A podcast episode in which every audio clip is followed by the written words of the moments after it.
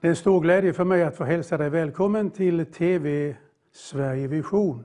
Och den här programserien som heter När Jesus kommer. Själv heter jag KG Larsson och är präst och författare som har fått förmånen att eh, tillsammans med dig läsa en av Bibelns mest fantastiska böcker, nämligen Uppenbarelseboken. Förra gången stannade vi inför det 19 kapitlet och vi har kommit till det 20 kapitlet. Och situationen nu i de här kapitlen är att den tid när Antikrist regerade, den är över. Och Jesus kommer tillbaka.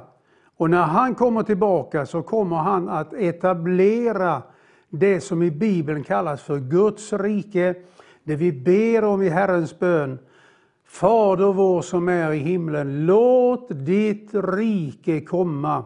Här kommer den slutliga uppfyllelsen utav det löftet. Men innan vi läser så ber vi tillsammans. Så vi ber dig Fader i himmelen, vi tackar dig för ditt ord. Vi tackar dig Herre för Johannes och vi ber att den helige Ande som gav det här till Johannes, så ber vi att du helige Ande ska förklara ordet för oss i Jesu namn. Amen. I det 20 kapitlet i Uppenbarelseboken så läser vi så här. Jag såg en ängel komma ner från himlen med nyckeln till avgrunden och en stor kedja i handen. Och han grep draken, den gamle ormen, som är djävulen och Satan, och band honom för tusen år. Sedan kastade ängeln honom i avgrunden och stängde och förseglade den över honom för att han inte mer skulle förleda folken förrän de tusen åren hade nått sitt slut. Därefter skall han släppas lös för en kort tid. Amen, vi stannar där så länge. Jag sa tidigare att i det 18 och det 19 kapitlet så är Antikrists tid ute. Antikrist han var då uppfylld av Satan själv enligt Bibeln. Men här, i det här kapitlet, så grips djävulen och Satan självt och kastas i en brunn för tusen år. Och det är härifrån den där lilla, lilla sekvensen som vi har fått det här begreppet tusenårsriket. Vi som inte är judar, vi tycker kanske att det, det där är inte så mycket, det talas inte mycket om det. Men om man vill veta vad det handlar om, så bör vi gå ner till det folk som har fått den här boken, som har skrivit den här boken och i vars kulturella ram den här boken har kommit till, nämligen det judiska folket. Och när man lyssnar på det judiska folket så eh, får man ganska snart klart för sig att de ser en Guds kronologi, en Guds plan. Och den kommer upp i Efesierbrevet, den kommer också upp i Moseböckerna. Att Gud han har en plan och han har inte reviderat planen. Och den planen bygger på skapelse, själva skapelsen som kommer till uttryck i skapelseberättelserna. Där berättas det att Gud skapade sex dagar men på den sjunde vilade han. Och så säger Herren, sex dagar ska du arbeta, men på den sjunde är en Herrens sabbatsdag, en Herrens vilodag. Och då ser de det så här att från skapelsen och fram till det här sjunde dagen går det 6000 år. Det är till och med så, så att om du köper Jerusalem Post och tittar på vad är det för dag idag, så står det inte att det är 2021, utan det står vilket år som nu gäller. Eh, lite, nästan 5778, någonting sådär, efter skapelsen. Men nu vet man ju inte riktigt vilken dag man ska anta det Men så mycket förstår vi av det judiska folket att det är inte lång tid kvar till det sjunde dagen. Vi som inte är judar, vi kallar ju det här året för 2021, vilket innebär att vi är redan inne och nallar på det sjunde tusende, sjutusende året. Så vi är alldeles i slutet av tiden. I slutet av när eh, djävulen kan fresta, eh, kasta på sjukdomar, leda till krig och inferno. Vi är alldeles där, där det finns orsak att lyfta ögonen upp och säga Jesus, kom tillbaka nu. Är tiden nu inne?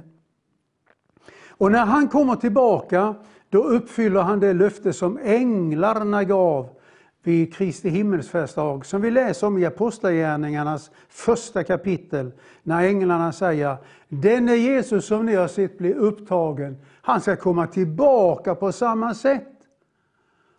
Och naturligtvis till samma plats. Det är vad vi väntar på. Det är den där stenen vi talade om i det 18 kapitlet. Så att den tid som blir när djävulen är bunden, när de demoniska makterna är fängslade, det är en tid som kommer att vara av, av stor välsignelse. Men det viktigaste med den tiden, det är inte att det onda är borta, utan det är att det himmelska har kommit ner. Och när det himmelska kommer ner, det Guds rikes verklighet blir, blir en verklighet, det är det som i Bibeln kallas för eh, tusenårsriket. Vi läser om det i profeterna i Gamla Testamentet naturligtvis. Och en av dem, Eh, han heter Jesaja. Ska vi se om vi hittar honom här. Han, han beskriver nämligen den här situationen och eh, säger så här. I det 65 kapitlet. Så säger Herren. Se, jag skapar nya himlar och en ny jord. Och man ska inte mer minnas det förgångna eller tänka på det. Fröjda er och jubla för evigt över det som jag har skapat. För se, jag skapar Jerusalem till jubel och dess folk till fröjd. Och jag ska jubla över Jerusalem och jag ska fröjda mig över mitt folk, säger Herren. Det ska ske att innan de ropar ska jag svara och medan de ännu talar ska jag höra. Vargar skall beta med lamm och lejon ska äta halm som oxar. Och stoft skall vara ormens föda. Ingenstans på mitt heliga berg ska de göra något ont eller skadligt, säger Herren. Och frågan är, när gick det här i uppfyllelse? Nej, det här har inte hänt. Därför att det är bevarat till den tiden när djävulen är bunden, när de demoniska makterna är fängslade och när Guds rike har kommit ner som en verklighet till oss här på jorden.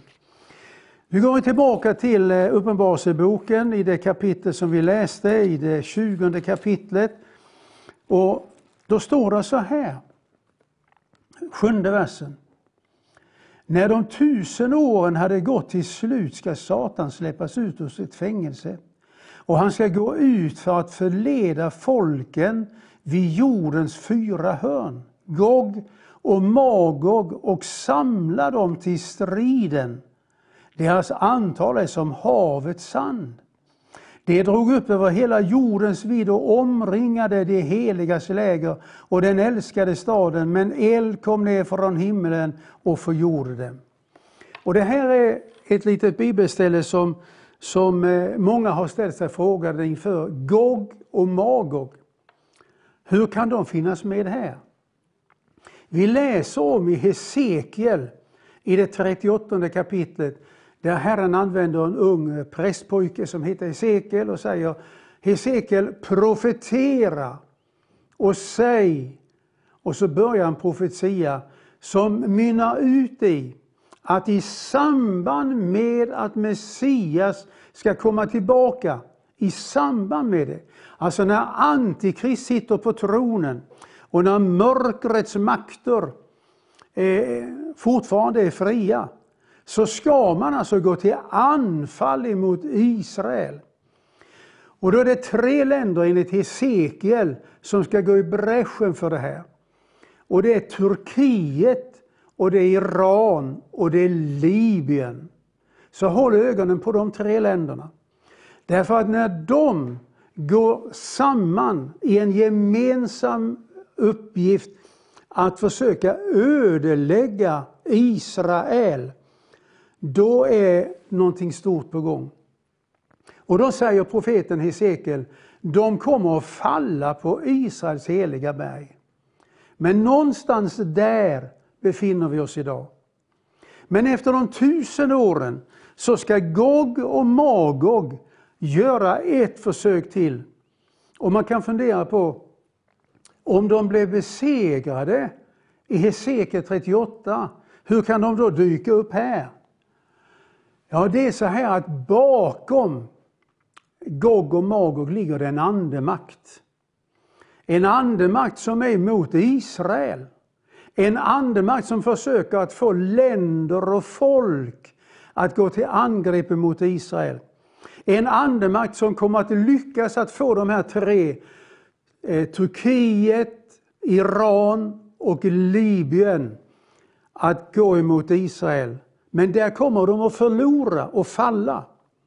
Men även om de föll i det 38 kapitlet i Hesekiel så är andemakten fortfarande kvar.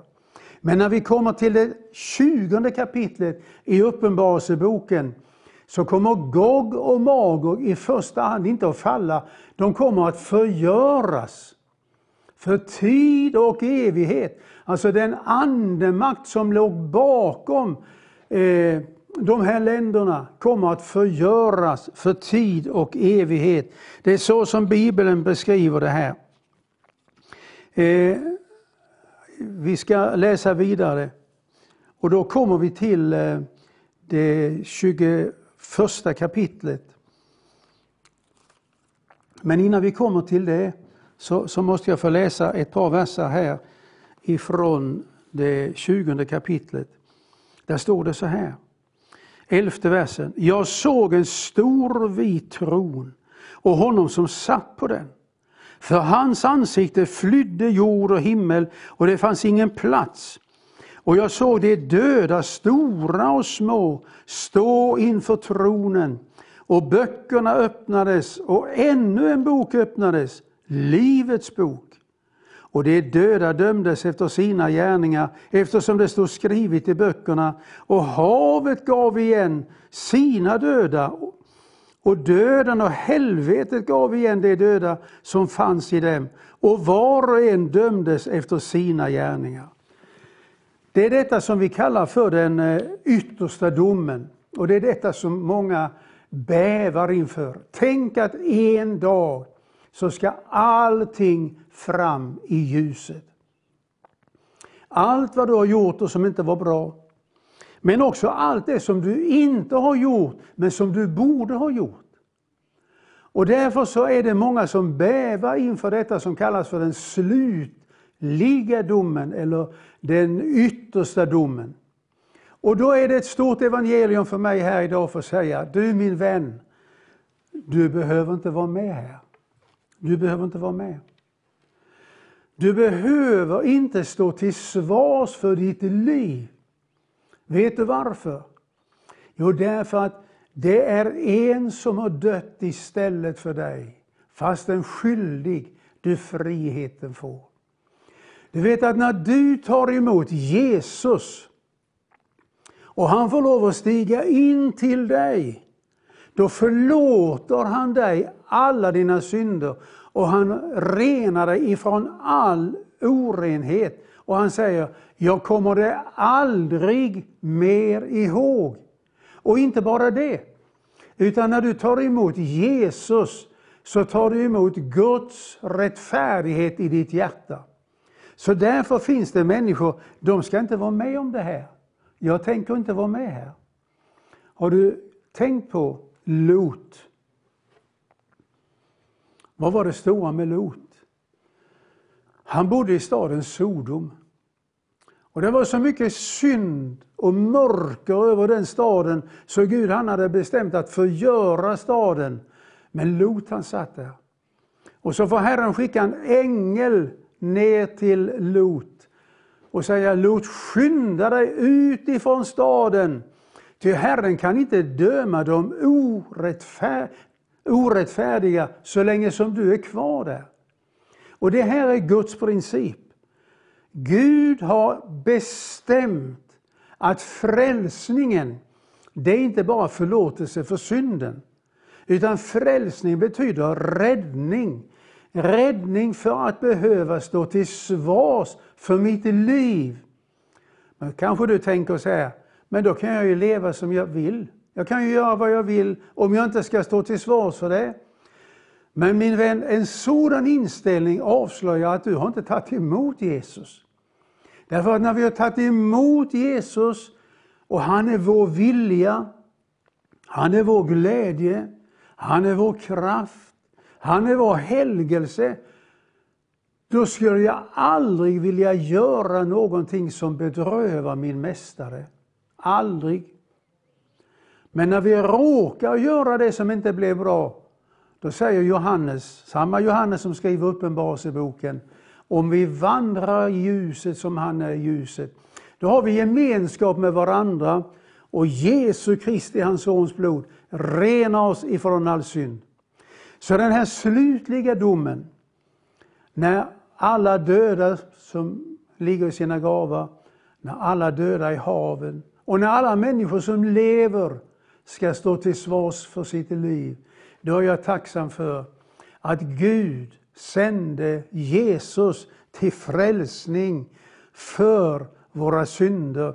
Och Jesus bedyrar själv i Johannes evangeliet där han säger Den som tror på mig kommer inte under någon dom. Jag litar på det. Jag vet det finns flera domar som ska gå i verkställighet i Uppenbarelseboken. Och en av dem beskrivs lite mer utförligt i Korinthierbreven. Det är Paulus som skriver om det, där han säger att, att vi som hör Kristus till, vi ska komma inför Kristi domstol. Men du vet, inför Kristi domstol finns det ingen fällande dom. Det är omöjligt att gå förlorad. Själv ska han bli frälst, även om allt det han har gjort brinner upp som trä, hö och strå. Men eh, de som har förkastat Kristus och ska stå till svars för sitt liv, de får vara med här i Uppenbarelsebokens 20 kapitel. Här finns det ingen nåd längre. Nådens tid är slut. Eller som vi sjöng när jag var barn, sjöng vi så här. Det finns en tid för andra tider som kallas må din sökningstid. Och innan den till änden skrider Betänk vad som tillhör din frid. Om det ska gå dig väl till slut, så överväg din sak förut. Och att överväga, det är att inse, jag behöver Jesus, jag behöver nåd, jag behöver förlåtelse, jag behöver rening om eh, jag inte ska gå förlorad i det här. Eh, den här liknelsen, eller den här händelsen om den yttersta domen, den har i många, många år varit evangelietexten i Svenska kyrkornas kyrkor på domsöndagen. Jag är ju själv präst och jag har samtalat med många av mina kollegor om det här och, och, och, och eh, de har kämpat med den här texten, man får inte det att gå ihop. Därför att eh, evangelietexten, det är liknelsen om fåren och getterna. I Matteus 25 kapitlet. Fåren på höger sida och getterna på vänster sida. Och så ska Jesus vända sig till fåren och säga Jag var törstig och ni gav mig vatten. Jag var hungrig och ni gav mig mat. Gå in i det rike som är tillrätt åt eder. Och så ska han vända sig till getterna och säga jag var törstig men jag fick inget vatten. Jag satt i fängelse men ni besökte mig inte. Gå bort ifrån mig, ni förbannade. Och den där texten har vållat mycket, mycket problem för många. Nu är den ändrad och man har satt dit en annan text. Men liknelsen om fåren och getterna har inte med den yttersta domen att göra. Liknelsen om fåren och getterna, den hör samman med domstolen i eh, Joel och i Sakarja. Där Herren han ska möta hedna folken till doms. Och så ska han ställa fåren på höga sida och getterna på den andra. Fåren, det är de som har gjort väl emot det judiska folket. Getterna, det är de som har bojkottat, förbannat, talat nedlåtande om dem, fördömt dem. Det är getterna. Men fåren, de kommer att bli häpna och säga, men Herren, när såg vi dig törstig och gav dig vatten? Jo, säger Jesus, vad helst ni har gjort mot en av dessa mina minsta bröder, det har ni gjort emot mig. Det är en teknisk term som talar om vad ni har gjort emot det judiska folket. Det är inte oväsentligt vilken attityd Sverige som land har mot det judiska folket. När vi är med och välsignar dem, så välsignar Herren tillbaka. Och jag tror som gamle statsminister Tage Erlander sa, vi ska ha en god positiv syn och inställning till Israel därför att det har stor betydelse för Sverige. Det hade han läst hemma i söndagsskolan i Värmland. Men getterna de säger också det här, Herren är såg dig törstig och gav dig inget vatten. Jo, säger Jesus, vad helst ni inte har gjort mot mina minsta bröder, det judiska folket, det har ni inte heller gjort emot mig. Så det är domscenen i eh, Matteus 25. Men du behöver inte vara med där heller. Nej, den som tror på Jesus kommer inte under någon dom, utan har övergått från döden, som är en uttryck för den här tiden, och så har vi gått in i evigheten tillsammans med Herren själv och får vara med och lovsjunga honom och, och jubla och vara med på bröllopet och njuta utav hela skapelsens återupprättelse när den, kommer, när den dagen och den stunden är inne. Vi tackar Gud för det här. Eh, glöm inte bort, som jag har berättat om innan, glöm inte bort Lot. När Herren sa, jag kan inte döma Sodom så länge du är kvar. Så kommer Herren att säger, jag kan inte döma Sveriges orättfärdiga människor så länge det finns kvar rättfärdiga människor. Jag måste plocka bort dem först. Och vi ska återkomma till det lite senare. Jag måste först plocka bort de rättfärdiga för att sen kunna gå till doms med de orättfärdiga. Och min bön och önskan är att du tillhör dem som har fått ta emot Jesus som din rättfärdighet. Då har vi en framtid och en evighet tillsammans med Herren själv. Vad är hemligheten till allt detta?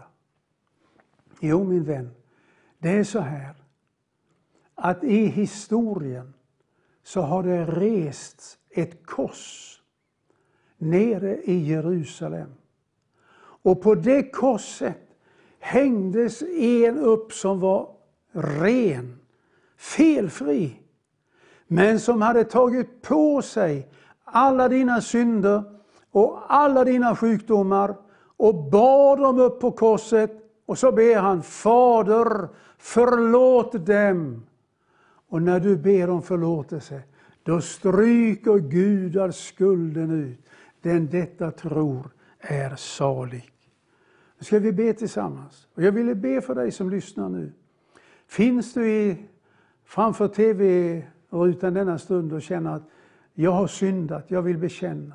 Eller finns du som känner att jag har sjukdom i min kropp, jag vet inte vad det är, men jag är sjuk i min kropp. Lägg dina händer på det stället min vän, så ska vi be tillsammans. Vi ska be för frälsning och helande. Nu ber vi. Fader i himmelen, du ser den som tittar på detta program. Och jag ber dig Herre att den som ber dig om frälsning, låt den människan få erfara frälsning denna stunden Herre. Jag ber att du ska gå in till den personen och hålla måltid med honom och henne. Och Herre så ber vi också för den som är sjuk. Herre vi tillsäger sjukdom i Jesu namn, ge vika. Du har sagt Herre, när vi lägger våra händer på, på en sjuk människa, om vi så lägger våra egna händer, Herre. Men Herre, vi bannlyser sjukdom i Jesu namn. Och vi befaller varje sjukdom ge vika i kraft utav Jesu seger på korset. Tack Herre för att du tar hand om det här. Tack för att du välsignar de här människorna. Jesus, jag bara ber om detta. I Jesu Kristi namn. Amen. Fortsätt nu min vän och be. Bara sitt där, bara säg Jesus, Jesus, förbarma dig över mig. Så vill Herren komma dig till mötes. Och han vill välsigna dig och han vill bevara dig. Tack för den här stunden och väl mött igen till nästa program.